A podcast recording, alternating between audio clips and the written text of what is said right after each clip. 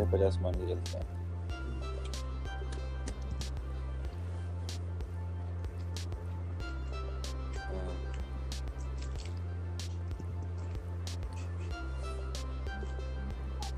Hello everyone मेरा नाम सौरभ और मेरे साथ हैं सिद्धार्थ और मनीष। आज हम बात करने वाले हैं नेपाल की शासन व्यवस्था। ये बारहवीं क्लास का एक टॉपिक है। उस टॉपिक में नेपाल में राजतंत्र और लोकतंत्र के बारे में पढ़ने वाले हैं। और मैं शुरुआत करना चाहूँगा सिद्धार्थ से। तो सिद्धार्थ मैं आपसे जानना चाहता हूँ आप लोकतंत्र के बारे में क्या जानते हो? सर लोकतंत्र वो होता है जिससे पूरे एक देश को चलाया जाता है। मतलब जी। एक सर, सरकार होती है जिसके लोकतंत्र के द्वारा एक देश पर शासन करती है। मतलब वहाँ पर अपने रूल्स रेगुलेशन वगैरह हर चीज़ लोग लोग लोगों पर देती है मतलब वो लोग करते हैं उनको उसका, उसका पालन करते हैं। अच्छा तो सिद्धार्थ मैं ये जानना चाह रहा था कि जैसे एक राजतंत्र होता है कि जहाँ राजा का बेटा ही राजा बनता है या फिर कोई राजघराने का ही व्यक्ति जो है राजा बनता है तो लोकतंत्र में कैसे प्रधानमंत्री बनता है या देश को चलाने के लिए जो एक मुखिया होता है वो कैसे बनता है लोकतंत्र में?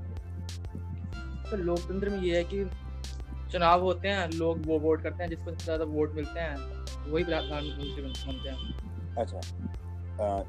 सिद्धार्थ ने बहुत ही अच्छे तरीके से बताया कि लोकतंत्र की एक खूबसूरती है कि जो लोग चुनावों में वोट करते हैं वो अपने प्रतिनिधियों को चुनते हैं और वो हमारी शासन व्यवस्था को चलाते हैं। चलाते हैं। हाँ बहुत अच्छा आपने बताया है सिद्धार्थ। और अब मैं बात करना चाहूँगा मनीष से। तो मनीष आप मुझे बताइए राजतंत्र किसे कहते हैं? सर राजतंत्र उसे कहते हैं जिसमें सर एक तो पद्धति चली आती है। मतलब जैसे कि हाँ, जैसे आपने बताया सर अभी कि जिसमें राजा का बेटा राजा ही बनेगा। मतलब कि उसमें राजघराने से ही पहले से ही चुने हुए लोग होते हैं। ना उसमें जनता का प्रतिनिधित्व होता ना किसी बाहरी कोई भी बाहर का हस्तक्षेप नहीं कर सकता सर उसमें। जैसे मैं राजा हूँ तो मेरा बेटा राजा बनेगा। अगर कोई और राजा है तो उसका बेटा राजा ओके और हमारे साथ जुड़ चुके हैं हेमंत। हेमंत हम अभी राजतंत्र पे बात कर रहे हैं और इसके बारे में मनीष बता रहे हैं तो कृपया सुने। हाँ मनीष बात पूरी करें। और तो चाहिए शाम को मुझे दे दे दो। जी मनीष। सर मैं कह- कह रहा। था आवाज़ पर बंद रही है। सर जो राजतंत्र होता है उसमें एक पद्धति चली आती होती है कि मतलब बेटा ही राजा बनता है मतलब उसमें एक चा- एक चलन होता है। सर हमारी जनता का कोई नहीं होता है और ना बोलने का अधिकार होता है। ओके। तो अच्छा मनीष मैं आपसे एक बार फिर जानना चाहूँगा कि संवैधानिक राजतंत्र क्या होता है? सर संवैधानिक राजतंत्र वो होता है जिसमें मतलब लोकतंत्र भी होता है लो- लोकतंत्र भी होगा और राजतंत्र भी होगा। मतलब कुछ कुछ हद तक लोकतंत्र होगा और कुछ हद तक राजतंत्र होगा। मतलब कि राजा की भूमिका भी निभाई जाएगी उसमें सर। ओके। और सर जैसे चुनाव तो होंगे पर उसमें पर राजा पर एक तरीके से राजा भी उसमें राजा भी सहभागी सहभागी होता है उसमें सर। इसी अच्छा। उसी को संवैधानिक राजतंत्र बहुत अच्छा बताया मनीष आपने और मैं आपकी बात में थोड़ा सा कुछ जोड़ना चाहूँगा कि एक राजतंत्र होता है जो वंशागत होता है जो लंबे समय से चलता हुआ आ रहा है और एक पुरानी परंपरा है लेकिन जो संवैधानिक राजतंत्र है इसमें क्या होता है कि सर्वोच्च जो शासक है वो राजा होता है और राजा की शक्तियों पर संविधान या कानून द्वारा नियमित किया जा सकता है या उन्हें सीमित किया जा सकता है। तो हम जब नेपाल की बात करते हैं तो नेपाल में हम एकदम ये नहीं कह सकते हैं कि राजतंत्र है प्योर जो है मोनार्की है। लेकिन नेपाल में एक संवैधानिक राजतंत्र है जिसमें राजा तो होगा अ, लेकिन उसकी शक्तियों पर अंकुश लगाने के लिए कुछ कानून और संविधान होगा। अच्छा अ, मैं आगे की तरफ़ बढ़ना चाहूँगा और मैं हेमंत से पता करना चाहूँगा कि हेमंत आज कौन सी व्यवस्था है नेपाल के अंदर? आप बताना चाहोगे? Sir democracy. हाँ। अच्छा ये डेमोक्रेसी कब से आई है? सर इसका सर शुरुआत तो सर 2006 में हो गया था लेकिन पूरी तरह से 2008 में आ गया था। अच्छा। हाँ बिल्कुल ठीक कहा इन्होंने कि नेपाल हाँ, जी जी मनीष। मतलब 2008 में तो उन्होंने अपना लिया था पर जो नीतियाँ थी तो वो अच्छी तरीके से नहीं चल पा रही थी। और अब 2015 निकल के गया है तो उसमें पूर्णतः वहाँ पर लोकतंत्र स्थापित हो गया है 2015 में। हाँ मतलब 2015 से उन्होंने एक अपना संविधान अपना लिया है और हम कह सकते हैं कि आज वो लोकतांत्रिक गणराज्य बन करके उभरा है। ये बिल्कुल आप लोगों ने सबसे सही बातें बताई हैं। अब मैं थोड़ा सा एक ऐतिहासिक भूमिका जानना चाहूँगा और मैं चाहूँगा कि सिद्धार्थ इसमें कुछ बताएँ। नेपाल की शुरुआत के बारे में थोड़ा कुछ बताएँ कि किस तरीके से नेपाल के अं- अंदर आंदोलन चल रहे थे या क्या क्या परिवर्तन नेपाल के अंदर देख रहे थे। सिद्धार्थ। यस सर तो नेपाल के अतीत में हिंदू राज्य था फिर आधुनिक काल में अ, अ, कई सालों तक यहाँ से असंवैधानिक राजतंत्र था। रहा मतलब संवैधानिक राजतंत्र के दौर में नेपाल की राजनीति पार्टियाँ और आम जनता ज़्यादा खुले और उत्तरदायी शासन की आवाज़ उठा- उठाते रहे। बिल्कुल सही। लेकिन राजा ने सेना सेना की सहायता से शासन पर पूरा नियंत्रण कर लिया और नेपाल में लोकतंत्र की राह अवरुद्ध हो, हो गई। बहुत बढ़िया। आपने बिल्कुल सही बताया कि कि समय समय पर यहाँ जो है लोकतंत्र के लिए आवाज़ उठाते रहे हैं। अच्छा मनीष मैं आपसे जानना चाहूँगा कि ऐसे कौन से तीन प्रमुख विचारधाराओं वाले लोग जुड़े हुए थे नेपाल में? सर एक तो राजा की सेना थी। ठीक है। और दूसरा लोकतंत्र समर्थक थे। ठीक है। माओवादी हाँ बहुत बढ़िया। नेपाल में तीन तरह के विचारधारा वाले लोग थे। एक तो नेप जो राजा हम कह सकते हैं उनकी सेना माओवादी और लोकतंत्रवादी। अच्छा अ, अच्छा मैं एक बात जो हेमंत से जानना चाहूँगा। हेमंत माओवादी किस विचारधारा को मानते थे नेपाल के संदर्भ में? सर इस बारे में नहीं पता। अच्छा कोई बात नहीं। अ, कौन बताना चाहेगा? ओके मैं अ, मैं थोड़ा क्लियर करता हूँ कि जब लोकतंत्र के लिए आवाज़ उठाई जा रही थी और वो दशक उन्नीस सौ नब्बे का था तो उस दशक में एक विचारधारा वाले लोग आते हैं माओवादी। और वो ये कहते थे माओवादी कहते थे कि चाहे हमें हिंसा का ही सहारा क्यों ना लेना पड़े हमें अपनी व्यवस्थाओं को जो है चलाना पड़ेगा। उसमें तीन एक एक समय 2002 के समय एक ऐसा आता है जिसमें त्रिकोणीय संघर्ष उत्पन्न हो जाता है। एक तरफ़ राजा दूसरी तरफ़ माओवादी और तीसरी तरफ़ लोकतंत्रवादी लोग। हाँ या समर्थक हम कह सकते हैं।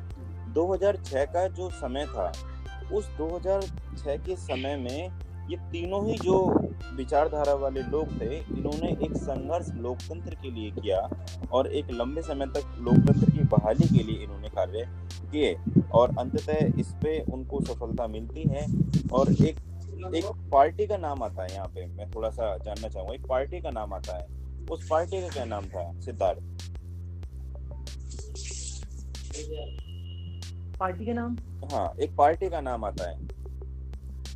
इसी में इधर माओ माओ, में। ये लोकतंत्र जब 2006 की घटनाएँ घटती हैं देशव्यापी आंदोलन होते हैं लोकतंत्र के लिए तो वहाँ एक पार्टी थी जिसने इस आंदोलन में महत्वपूर्ण भूमिका निभाई थी। हाँ मनीष आप बताना चाहोगे? सर सर इसके नेतृत्व सर इसका नेतृत्व नेतृत्व किया था सात लोगों के गठबंधन पार्टी इसे बोलते हैं हाँ very good seven party alliance बोलते हैं इसको। हाँ। सर सेवन पार्टी अलायंस बोलते हैं अगर कोई भी आपसे पता करे। क्या? था? आंसर ये बैकग्राउंड साउंड किसके यहाँ से ज़्यादा आ रहा है?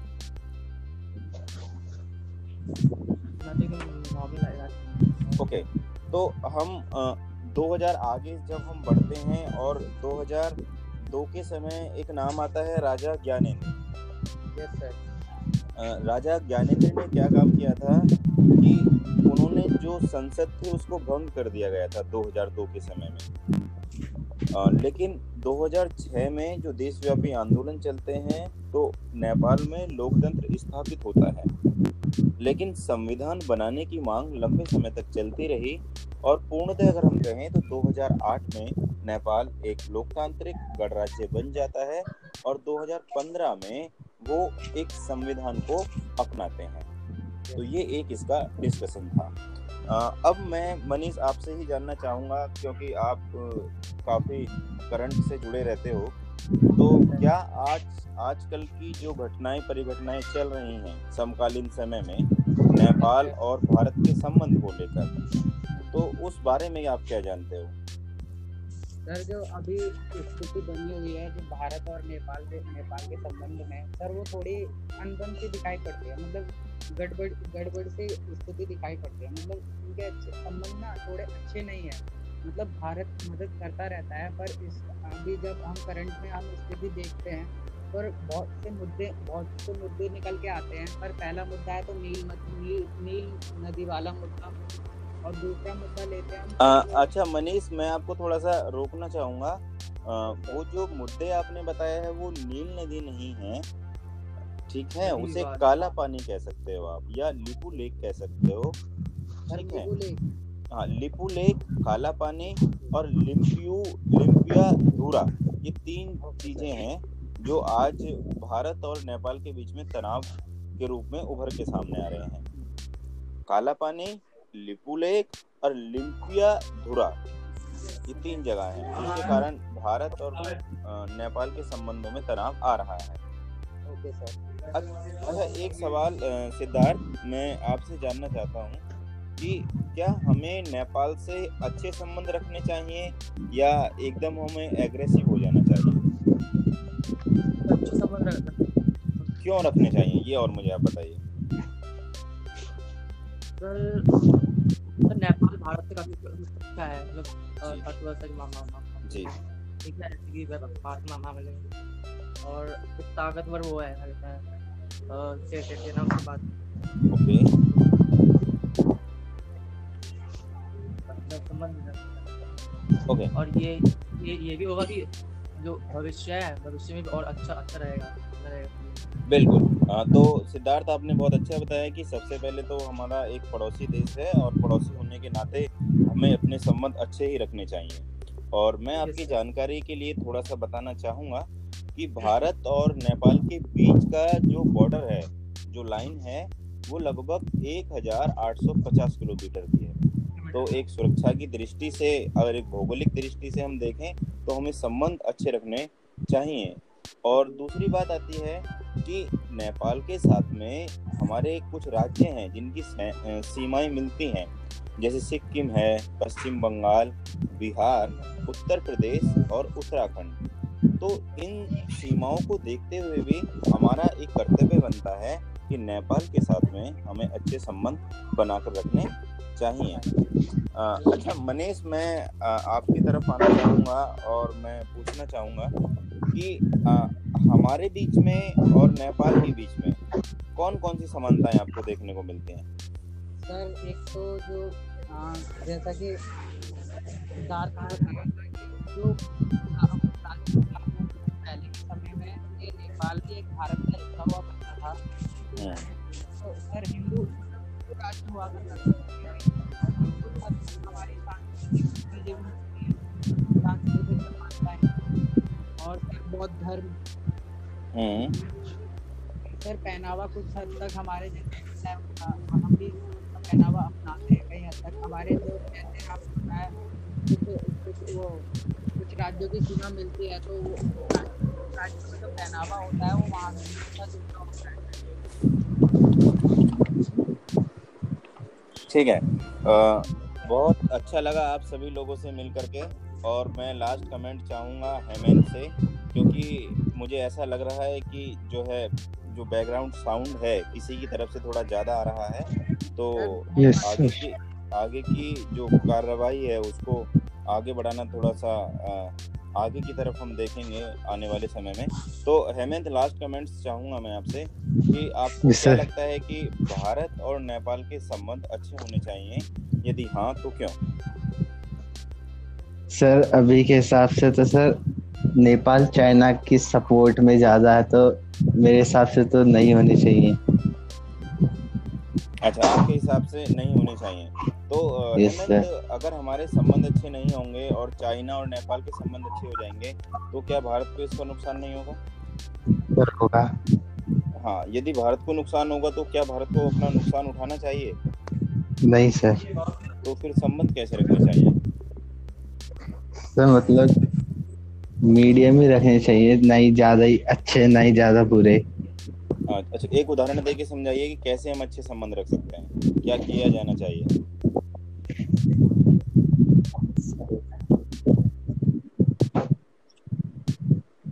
सर जैसे अभी सर चाइना और नेपाल में जैसे इंडिया पहले जैसे कि नेपाल में कोई भी आपदा आती थी तो इंडिया उसको सपोर्ट करता था।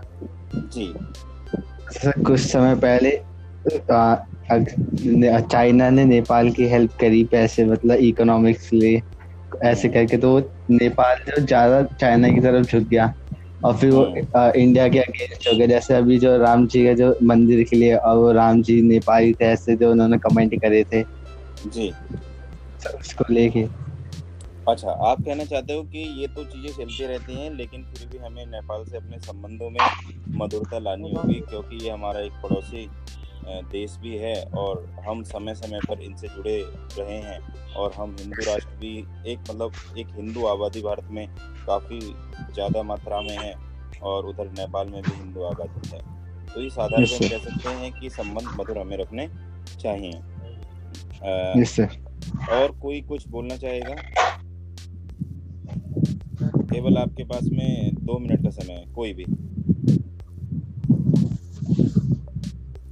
सर एक जो मुद्दा मुद्दा जो उभर कर आ रहा है अभी हम्म, तो उन्होंने नेपाल